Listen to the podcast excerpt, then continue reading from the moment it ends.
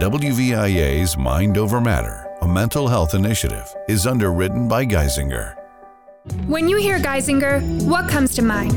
A hospital, doctors, health insurance? We're all those things.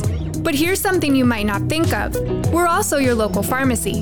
Geisinger Pharmacy isn't just for people in the hospital, it's for you. Want to fill a prescription? We've got you covered. Just need over the counter stuff? We've got that too. And Geisinger Pharmacy is run by your friends and neighbors. We're your local healthcare system and your local pharmacy.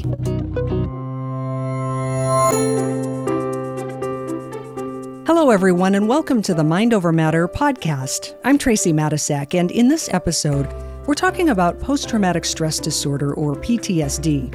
While PTSD affects about 12 million Americans a year, when we hear the term, we usually think of combat veterans. Well, our guest today happens to be a veteran who served in a combat zone. She's also an advocate for those who have served our country in the military. Amber Viola is the commander of the Gouldsboro American Legion. In fact, she is the first black female commander, where she leads community initiatives to support veterans in need.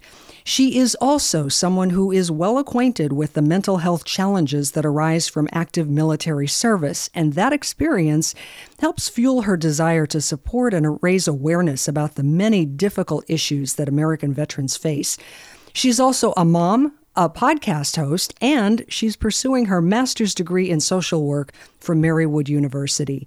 Amber Viola, welcome to the Mind Over Matter podcast, and thank you for your service. Thank you so much, Tracey, and um, thank you so much for the opportunity to be on this podcast with you. Well, I understand that you served in the Navy. Where were you deployed, and what was your role? So I was on two deployments. I served on the USS Abraham Lincoln, which is an aircraft carrier. And we did, um, normally when we would deploy, we would deploy into the Gulf. And so you'll see sometimes on the news, well, they'll have like one carrier pulling in and another carrier pulling out. So we always have a carrier presence and a carrier strike group presence um, in the Middle East. So when one carrier moves out, like mine would come in and we would be on deployments in the Gulf. My first deployment, I came in uh, as an undesignated sailor, which means I didn't have a particular job yet in the Navy. And I worked with the bosun's mate. So I drove the ship fresh out of like boot camp, you know, been in the Navy five minutes, deployed right away, and I'm driving an aircraft carrier um, standing a lot of watch. And then my second deployment, I became a gunner's mate. So I stood watch on the gun mounts. Um, we trained pilots, um, security, and things with using the small arms weapons that we had, as well as standing mount wep- mount watches on the bigger weapons. Hmm. Those of us who have not been in the military can scarcely imagine the experiences that you've had. Um, can you tell us about the mental health challenges that came with your time in the service? So you are I mean, you're basically kind of isolated from your friends and family. You're you're away from everybody, and that starts when you're in boot camp. You know, you're you're out of your element. So there is a lot of loneliness that people deal with, and I think, especially in this day of day and age of where everything is right at our fingertips and we all have smartphones, it's very hard for people to admit that they are lonely but there can be a lot of loneliness in when you're an active duty service member. You're not around your family, you're not around your friends. Um, you're in a new environment and you're kind of just always on high alert and high stress, regardless of what you're doing. You know, they always teach you to train like it's really happening. So in turn, you're never really training. So your body is always kind of at that high alert, high stress. So those are some things that everybody kind of deals with when you're in, no matter what job you have those are things that you're are you're going to deal with regardless yeah and you were diagnosed with ptsd yourself can you tell me about what led to that diagnosis absolutely so i had been dealing with some mental health issues and was you know doing the right thing. I, I used the va and i was going to therapy and stuff. And i felt like what the treatment plan that i was doing wasn't really working and wasn't really helping me. So I got with my therapist about kind of trying to go about things a different way. And, um, you know, it was COVID was happening and, you know, we're trying to all get back outside, but then at the same time, we're worried about being outside. So there's just so much going on. And I ended up getting diagnosed with PTSD, and I was like, "Oh, well, that makes a lot a lot of sense there." yeah, no doubt. Um, and, and how big a problem is that among veterans? Would you say? I think it's a huge problem. I think especially because a lot of people, like you said in your intro, Tracey, really contributed to just being a combat veteran where you're, you know, getting blown up and then you end up with PTSD. But PTSD can be from anything, can be from any experience. Um, even if where your unit or your ship isn't necessarily getting um, bombed, you know, you're still dealing with issues where you are on high alert on a on a gun mount because there's you know pirates or different things happening. Um, ships have issues where they start on fire or they flood, and you know imagine you're in your berthing where you sleep on a ship and it starts flooding in the middle of the night when you're sleeping and you wake up to like a foot of water. Mm. That's gonna cause you some trauma and do stress and and may cause PTSD and that necessarily isn't from being in your typical like um, PTSD like firefight type situation. Yeah. What did PTSD look like for you Amber? I mean, did you have nightmares? What kinds of symptoms did you experience? So everybody experiences PTSD differently. Um, for me, it's definitely uh, hypervigilance and also um, insomnia. And then it's just a lot of so I do have a lot of people with PTSD don't necessarily have nightmares. You'll have a nightmare. Hmm. And you'll have kind of the same nightmare all the time. So it's recurring. And you may pick up different pieces of the nightmare. You may start here sometimes, and sometimes you start there. You may never ever really finish it all the way through the end rarely you may finish it through the end. So even with kind of the nightmare thing, it's it's uh it's a different beast for a lot of people, but a lot of times it's it's a recurring dream that you're having where you're basically playing out the same scenario in your head from different angles. Yeah. Well, and you mentioned that the symptoms can vary from one person to another, um, but I'm wondering if PTSD can then lead to other mental health issues. And I'm thinking about things like substance use, depression, anxiety. Can it then lead to something else? Oh, absolutely. Um, a lot of times people want to self medicate when because you know you're having these issues and they're causing you stress.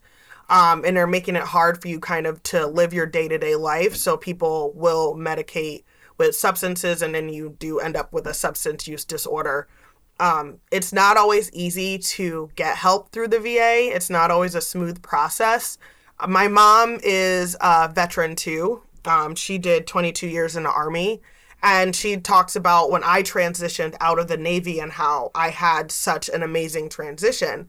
And part of that was due to my family, um, the support system that I had up here in NEPA, and the resources that I had available to me. But a lot of people don't really have those things. So for me, I was able to get my disability through the VA and and do all that thing and I did a lot of that while I was still coming to the end of my ac- active duty tour and got that relatively in place so that I was able to step right out of active duty and go in and use the VA right away. Sadly, that's not often the case and that doesn't often happen. So you still have veterans who have physical issues and maybe mental health issues who aren't able to use the VA or the VA doesn't pay for all of their medicine or all their appointments and different things. There's different levels. So there are barriers with just even seeking help. And then as a veteran, you are often faced with when people think of PTSD, like they think that you're crazy. And, you mm-hmm. know, and yes, are there veterans that have bigger triggers than other people and maybe other veterans yes but at the same time there's people who are out there working and, and functioning and are amazing parents and school teachers and police officers and firefighters that all are dealing with PTSD while still being great citizens. Yeah, and I want to talk a little bit later on about the difficulty of getting help oftentimes for veterans. It just seems that that is a continual issue. And one of the other things, though, that I wanted to ask you about was the risk of suicide among veterans, because I know that that is something that you speak about to groups. Um, it is a huge problem. Can you talk about that and how often we see that in the veteran population? Yes. So veteran suicide is is, an epidemic. Um, there was a recent study that came out that said that if you add in overdose deaths and things like that, the actual number of veterans that are killing themselves isn't 22 a day, it's closer to 44. Mm. So you have an insane amount of people that are dying and that are killing themselves. Um, there was just veterans that committed suicide in Norfolk. Um, there was four at one command um, all happened within a relative short relative uh, amount of time mm. and so it's something that needs to be dealt with head on and faced but it's it's really just not being addressed and because of the barriers with getting mental health treatment through the VA and then barriers just in everyday life with cost um, transportation the effect of it having on your job because then you have to think about what jobs do veterans have when they come out. Um, a lot of the police force are veterans, firefighters. Like I said, you have a lot of people that are still going into kind of high stress jobs. And if you're in a job like that, and then you say, hey, I'm not doing well, you know, I'm going down that rabbit hole, I feel it coming, I need help, you run the risk of now not being able to do your job. Yeah. Amber, why is it so difficult to get help? You mentioned a few minutes ago that sometimes, you know, certain things are not covered. It can be difficult for veterans to get the help they need, especially as it relates to mental health. Why is that? Well, they, you know, they tell you that it, you know, there's standard time and then there's like VA time hmm. and how long things things take. So sometimes you can be there for a day, you know, getting having different appointments or trying to meet with your doctors, like it can just be a really long process. And then there was issues with people's different discharges as opposed to like if you got an honorable discharge opposed to other than honorable or dishonorable and people not being able to use the VA facilities due to their discharge status also due to your benefit status um, what percentage of disabled are you to be able to get your medicine for free and your appointments and and all of those things? Um, one of the blatantly obvious ones is transportation. You know we live in northeastern pennsylvania and uh, the closest va here is in wilkes-barre. I'm in scranton so that's about a 25 30 minute car ride. Um, but you need a car and you need gas to be able to get out there. And then if you have a job, you need a job that you're able to take time off work to go there. And again, like I said, it's not always a simple 20 minute, um, con- you know, doctor's appointment really quick in and out. It can be hours and it can take forever. So now you're running the risk of not being at work and maybe losing your job if you don't have a job that you can really take off work to during the day to go get your appointments and you're just not going to be able to go get your appointments. I knew a veteran that walked to Wilkes-Barre from Scranton. That's mm. insane. And that should never ever happen. Um, there was uh, a bus that was taking veterans at the time, but what would happen is they would leave at a certain time in the morning, take you to the VA, drop you off there, and then the bus would leave again by like noon or one o'clock. So if you're you had appointments after that, then you didn't have a way to get home. Wow. And if you had an appointment, say at eight in the morning, you'd get there in time for your important um, appointment, be able to have it, but then you have to sit there until one o'clock for you to be able to get home. So there's just a lot of different things that affect whether people are able to get treatment. Also, people who are homebound or injured, you know, may not have a way to get out. And then I, I do a lot of my VA stuff online. And you know, as I'm sitting here talking to you guys right now, you know, I have my laptop out, I have my iPhone next to me. Um, I'm able to kind of navigate that technology and be able to figure all that out and upload my documents. But everybody's not going to be able to do that. And I get calls from people who are, I serve for my American Legion, asking me for help about how to do this or, or how to do that because they're they're not up on the new technology and they and they don't really know how or I mean, we still have people who don't have smartphones, who don't really have mm. email accounts. So then when you're telling somebody to go online on the VA's crazy website and you know, be able to check on their benefits or do different things, you're asking somebody to do something that they're not capable of doing. Yeah, there are just so many roadblocks, it sounds like. And the irony in all of this is that it sounds like the people who may need the most help may be the least Aren't able it, yes. to get it. Yeah. Well, we have yeah. much, much more to talk about, including treatment options, a little bit more about your advocacy work, and we will talk about all of that in just a moment. But we're going to take a quick break, and we'll be right back. WVIA presents a Mind Over Matter Minute. Hi, I'm Dr. Kylie Oleski from Geisinger. Sleep is essential to our health and well being. The National Institutes of Health estimates about one third of people have trouble sleeping, with 5 to 10% of people being diagnosed with a sleep disorder. The most common sleep disorder is insomnia, where a person has difficulty either falling or staying asleep, which interferes with daytime activities. Cognitive behavioral therapy for insomnia is the first line treatment performed by a clinical psychologist. Most people can experience positive outcomes within several sessions. We all have trouble sleeping sometimes, but if it is persistent, you should talk to your doctor. The good news is that insomnia is treatable. Remember, you are not alone. For more, visit WVIA.org forward slash Mind Over Matter or dial 211 to speak with someone who can help. Mind Over Matter is presented by WVIA in partnership with Geisinger. And you are listening to the Mind Over Matter podcast. We are talking about PTSD and particularly as it relates to veterans. We're talking with Amber Viola, and she is the commander of the Gouldsboro American Legion, where she leads community initiatives to support veterans in need. And Amber, when we left off, we were talking about the roadblocks and how difficult it can be uh, to get help. And I know that one of your goals as an advocate is to bring more young veterans and veterans of color into organizations like the American Legion. Um, what is keeping them from participating? Oh, that's a, a tough tr- question, a little bit. But um, I one of the biggest reasons, honestly and sadly to say, is the barrier of racism and homophobia. So you do have a lot of older veterans who, um, you know, may be a little stuck in their ways and and see the world a certain way that it's not really anymore.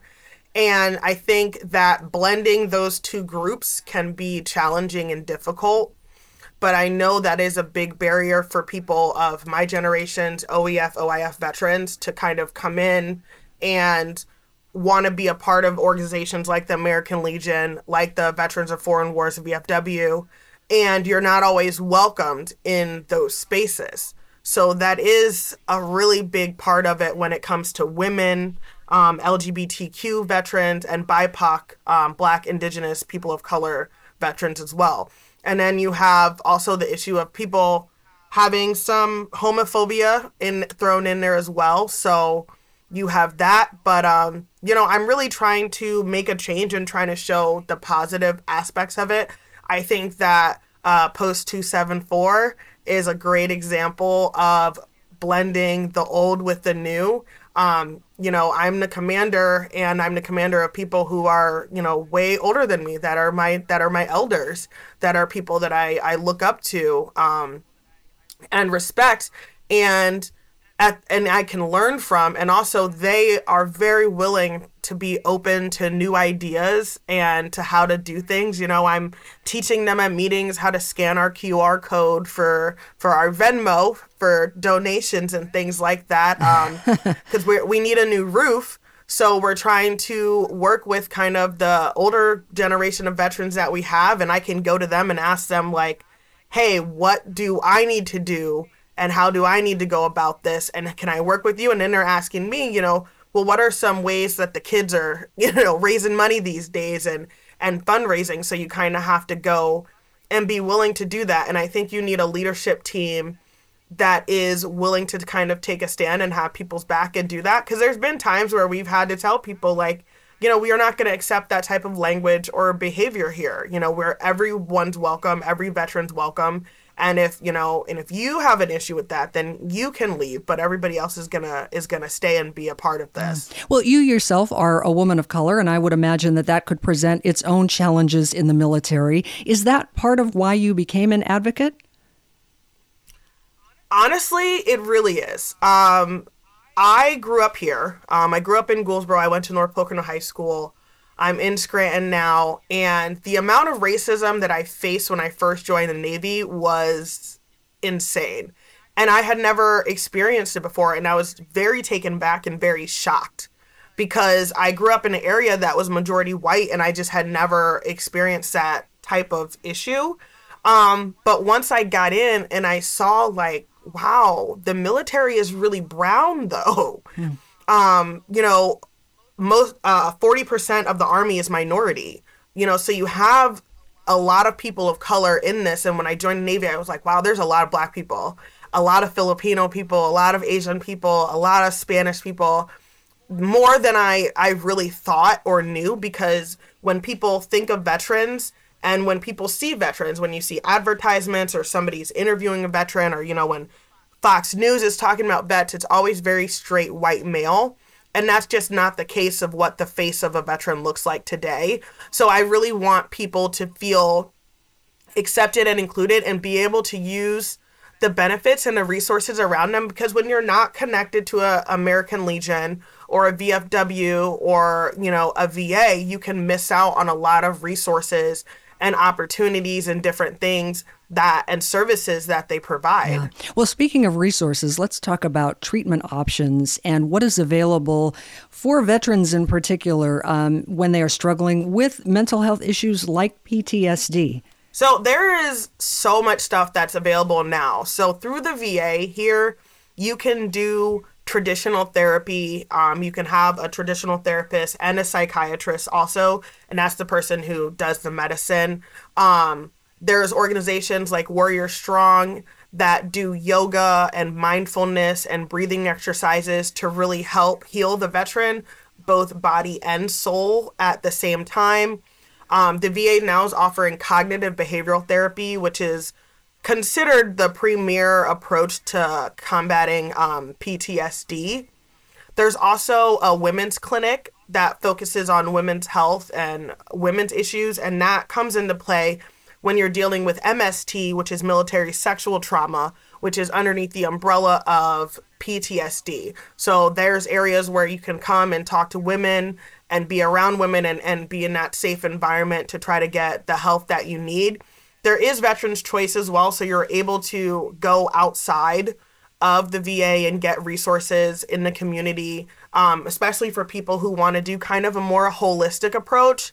Um, things like yoga, meditation, acupuncture, different things. Um, I've worked with a group, Equines for Freedom, where they do therapy with horses and kind of building this bond between a veteran and the horse really is has a way to um, treat and is very therapeutic for people who are suffering from PTSD. So those are only just a few examples. Um, there's art therapy now, and there's music therapy. Um, Marywood University offers those types of therapies, and I know that they're great with veterans um, and things like that. So there's there's really a lot of resources out there now that's not just you walking into the VA and sitting down in front of somebody, you know, telling them all your problems. Yeah, and, and it kind of goes back to the point about um, encouraging veterans to become part of veterans organizations so that they can take advantage of those resources to the extent that they're able to.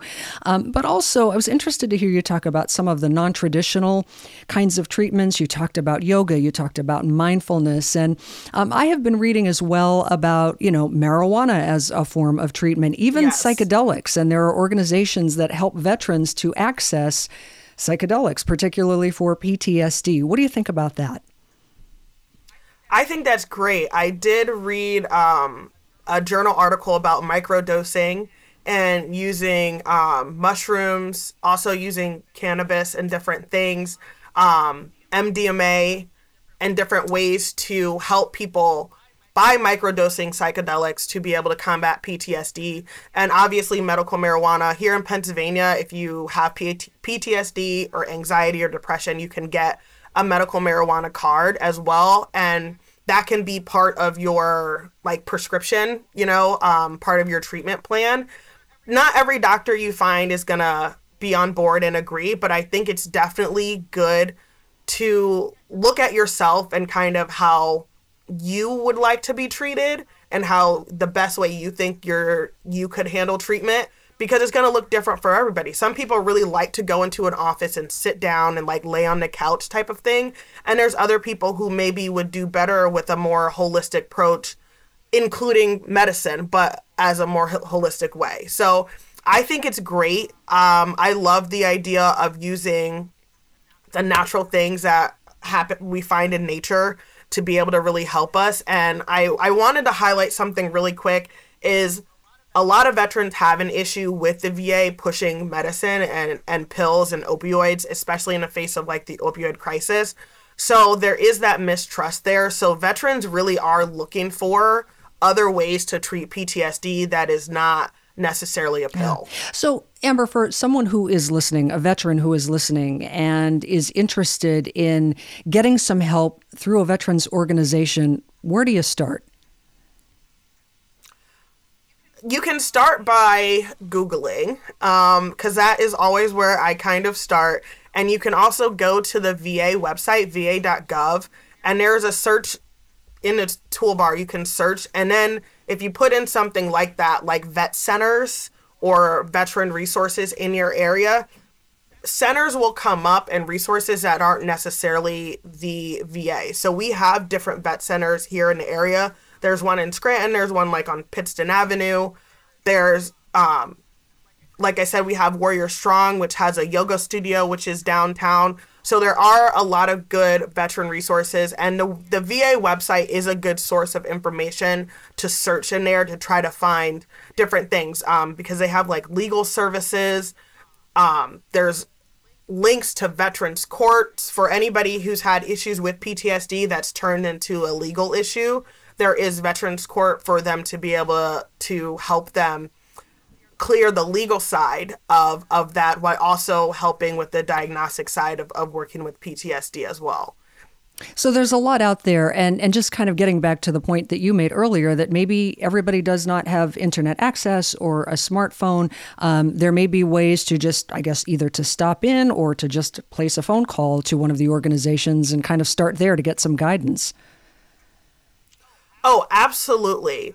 Absolutely, there is. Um, you can stop in, like, say, the Gino Merli Center, or if you're in Wilkes-Barre, you can stop in the VA and just ask questions. I've called and just asked questions too because, you know, that's the only way that you're gonna learn and know things. I've even called VAs outside of the area to help other fellow vets and people that I served with to try to get information. Um, here, you also have the Scranton Counseling Center um, and I work with them through Marywood University. And at Scranton Counseling Center, you're able to use, utilize their resources as well. And they help veterans too. Um, the Recovery Bank is not necessarily a veteran organization, but they do serve a lot of veterans and they are very veteran friendly and they have a lot of different resources available as hmm. well. So, finally, Amber, for anyone who is listening and maybe struggling with PTSD or has a loved one who's in that struggle, what do you want them to know and what would you advise them to do?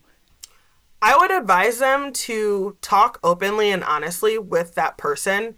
Um, sometimes we think that beating around the bush or, or we're trying to be, you know, we don't want to hit the nail on the head. But sometimes you really do need to hit the nail on the head. And you need to ask people, you know, are you thinking about killing yourself? You know, are you contemplating suicide? Mm. Are you okay? I am going to get you help and and not feel guilty about trying to step in in any situations like that.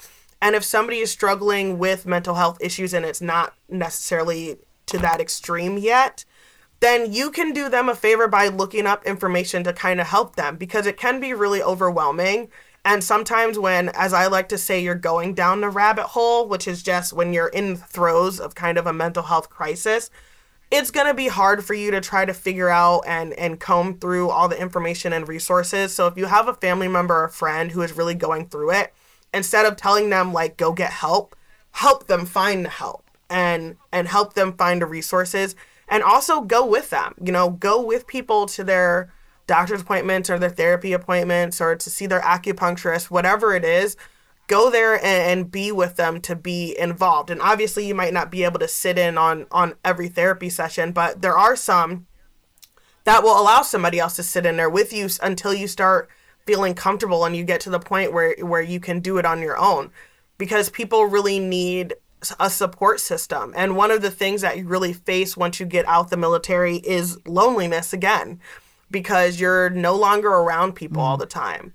Um, I lived on a ship for years, so I slept with, you know, 12 to 90 other women in a room at any given time. So when I first got out and I was living on my own, you know, the amount of quiet it is and there's nobody to talk to and there's nobody yeah. around all the time, that can really get to people and and really cause a lot of issues. So don't feel like maybe you're being overbearing and pushing, but but be there and, and support people and not just saying you're going to support them, but like what are you actively doing to support them? If they're in the throes of it, you know, bring them some food. Make sure they're taking a shower. You know, make sure they're they have all their prescriptions. Make sure they have vegetables and fruit in their house.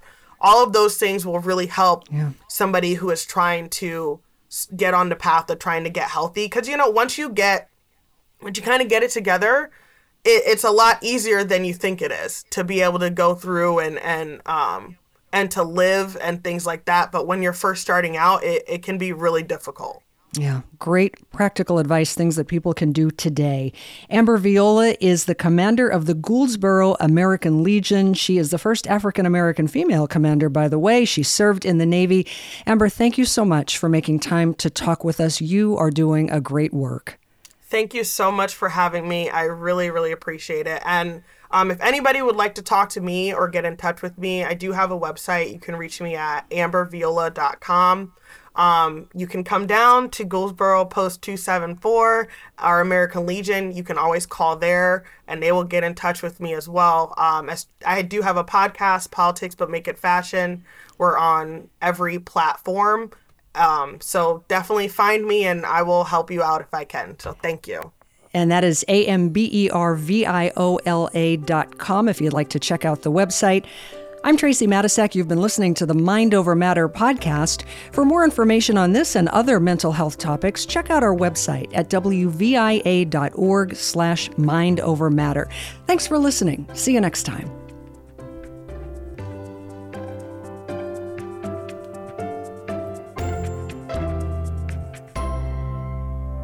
WVIA's Mind Over Matter, a mental health initiative, is underwritten by Geisinger.